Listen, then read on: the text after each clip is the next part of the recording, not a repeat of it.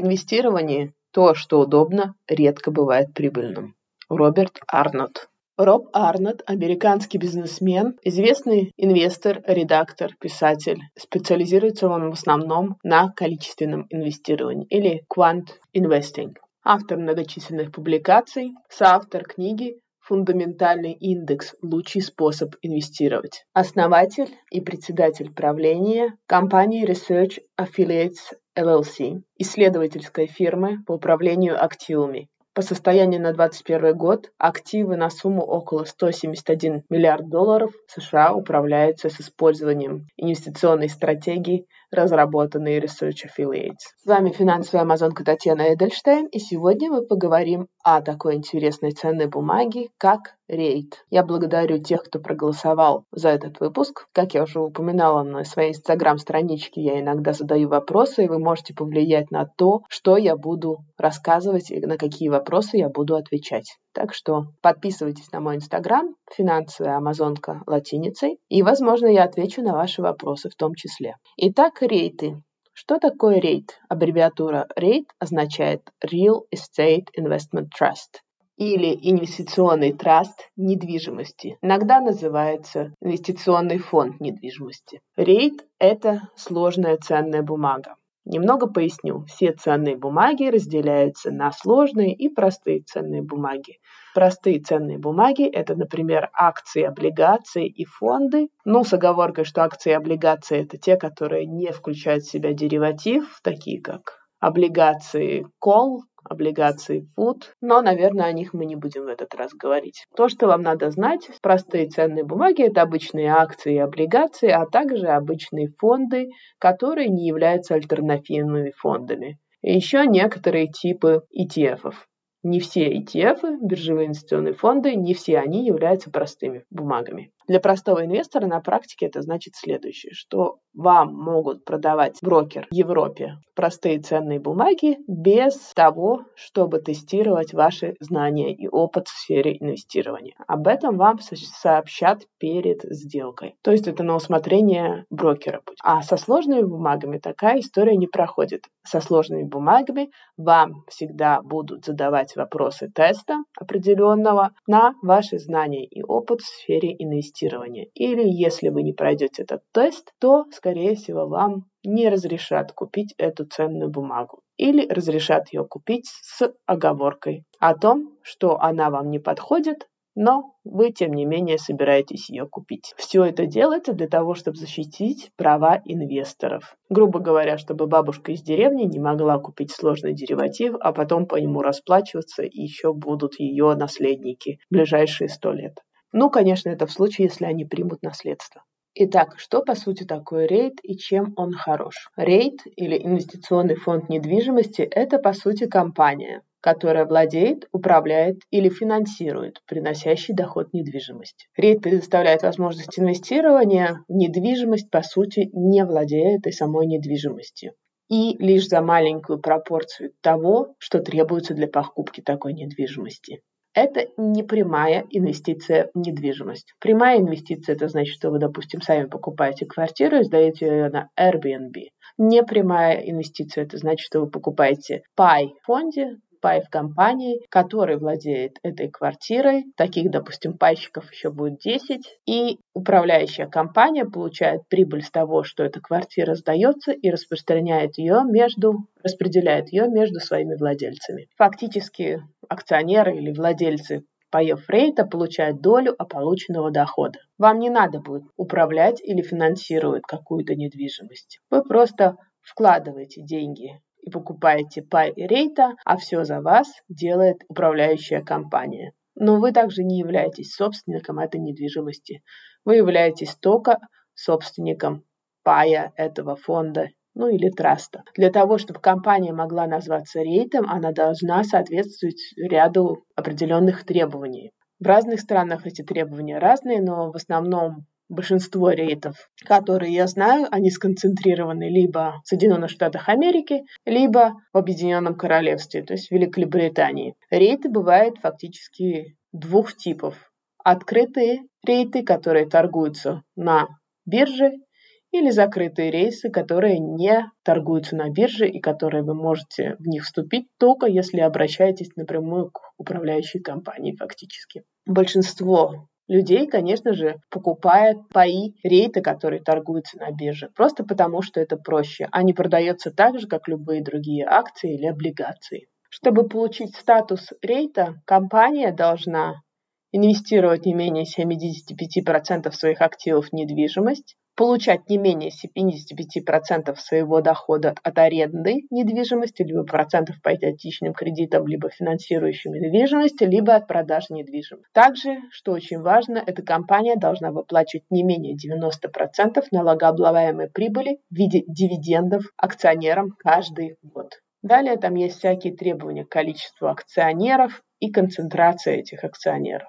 Это я рассказывала про рейты в США. В UK они немного похожи, эти требования. Примерно идея такая же, что большинство ваших активов должно быть вложено в недвижимость, вы должны выплачивать не менее 90% своей прибыли акционерам, что здорово в рейтах. Как я уже говорила, если сумма, доступная вам к инвестированию, очень мала, то есть, например, чтобы купить какую-нибудь небольшую квартиру, сдавать ее на Airbnb, вам нужно минимум, допустим, 100 тысяч евро. Пай рейта вы можете купить уже за 50 евро.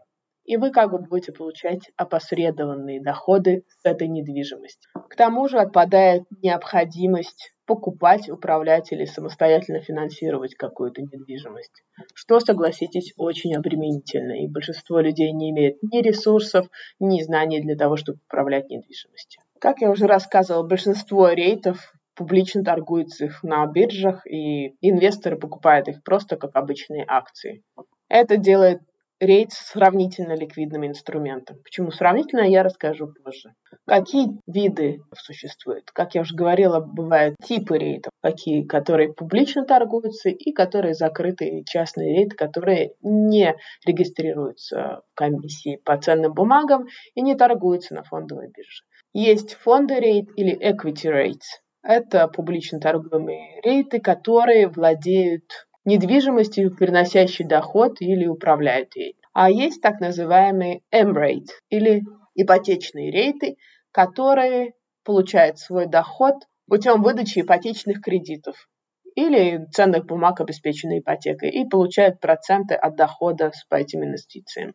Рейты также делятся на определенные подвиды в зависимости от объекта инвестиций. Есть такие понятия, как розничные рейты. Это те, которые инвестируют, например, в торговые центры и в розничную торговлю. Жилые рейты, которые в основном владеют и эксплуатируют многоквартирным жилым фондом или там сдают в аренду многоквартирные жилые дома.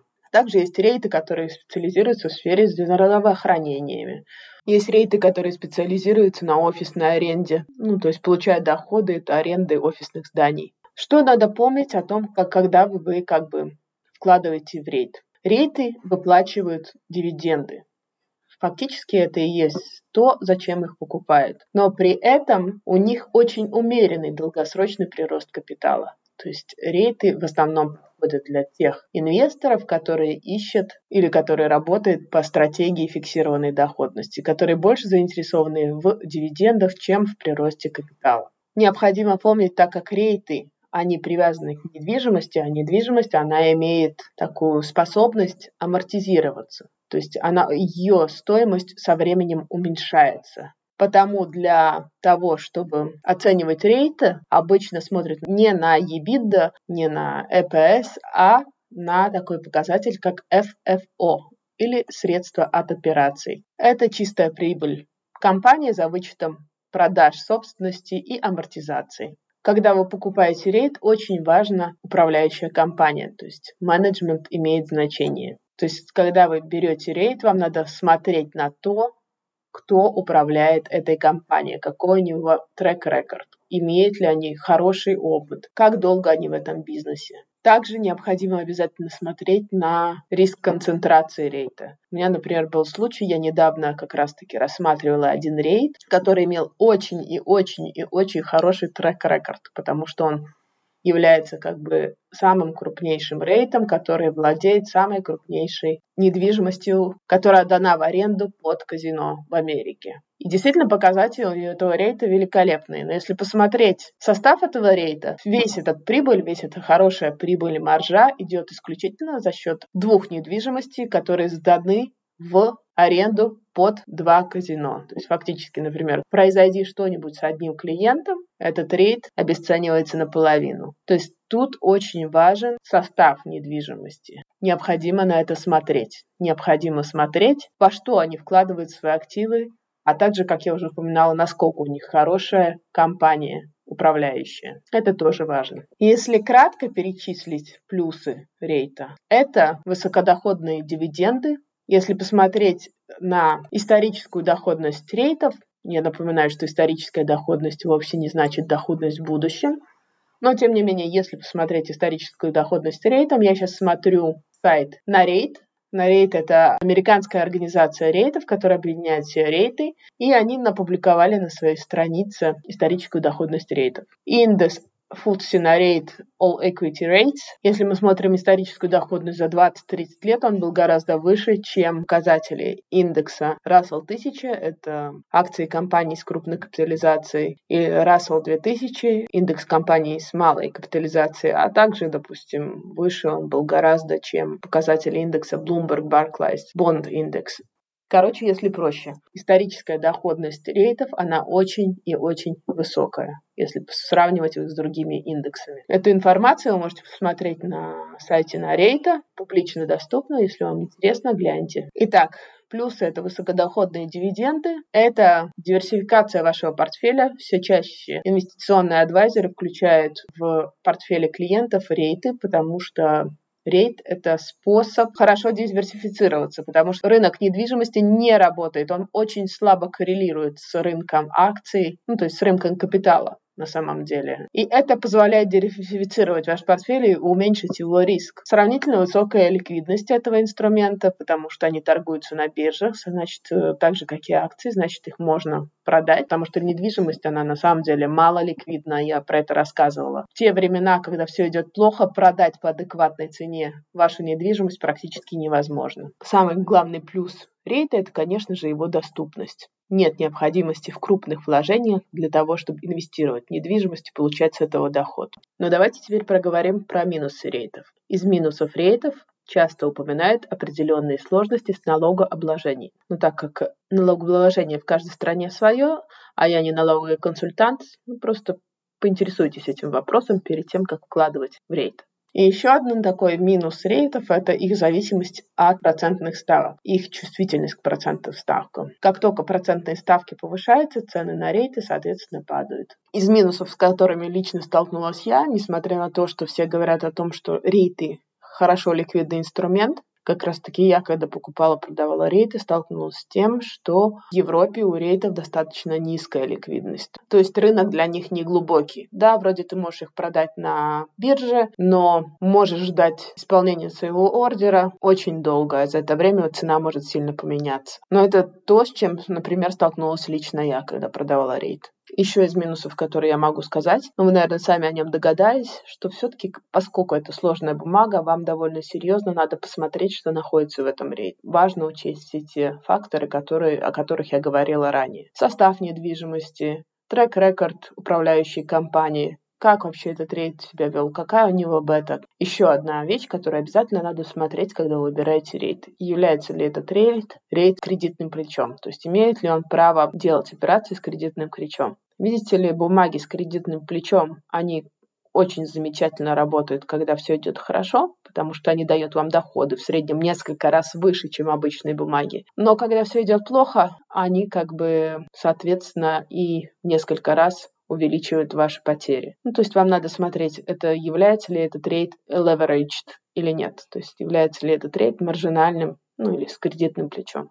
Ну и самый последний абзац этого выпуска про то, может ли рейд дефолтировать. Да, рейд может дефолтировать, как любая другая компания. Тот же Apple может дефолтировать. Что происходит в таком случае? Происходит ликвидация рейта, распродается вся недвижимость, и ликвидационные квоты выплачиваются, соответственно, всем пайщикам после того, как были удовлетворены требования кредиторов. Это не происходит часто, рейты дефолтируют сравнительно редко, но в прошлом году было несколько дефолтов рейтов, которые, например, занимались шопинг-молами. Потому во времена рецессии считается лучше вкладывать в те рейты, которые занимаются здравоохранением или розничной торговлей, и которые имеют э, договора, заключенные на длительный срок. Соответственно, они как у них меньше цикличности, они менее подвержены вот этой рецессии. Сегодня с вами была финансовая амазонка Татьяна Эдельштейн. Следующий раз будет абсолютно прикладной выпуск о том, как использовать разные типы ордеров. Задавайте свои вопросы. Помните, до Нового года осталось всего 28 дней. Не тратьте время, инвестируйте его. Инвестируйте его в то, чтобы стать лучше, чем вы были вчера. Желаю вам удачи. Пока-пока.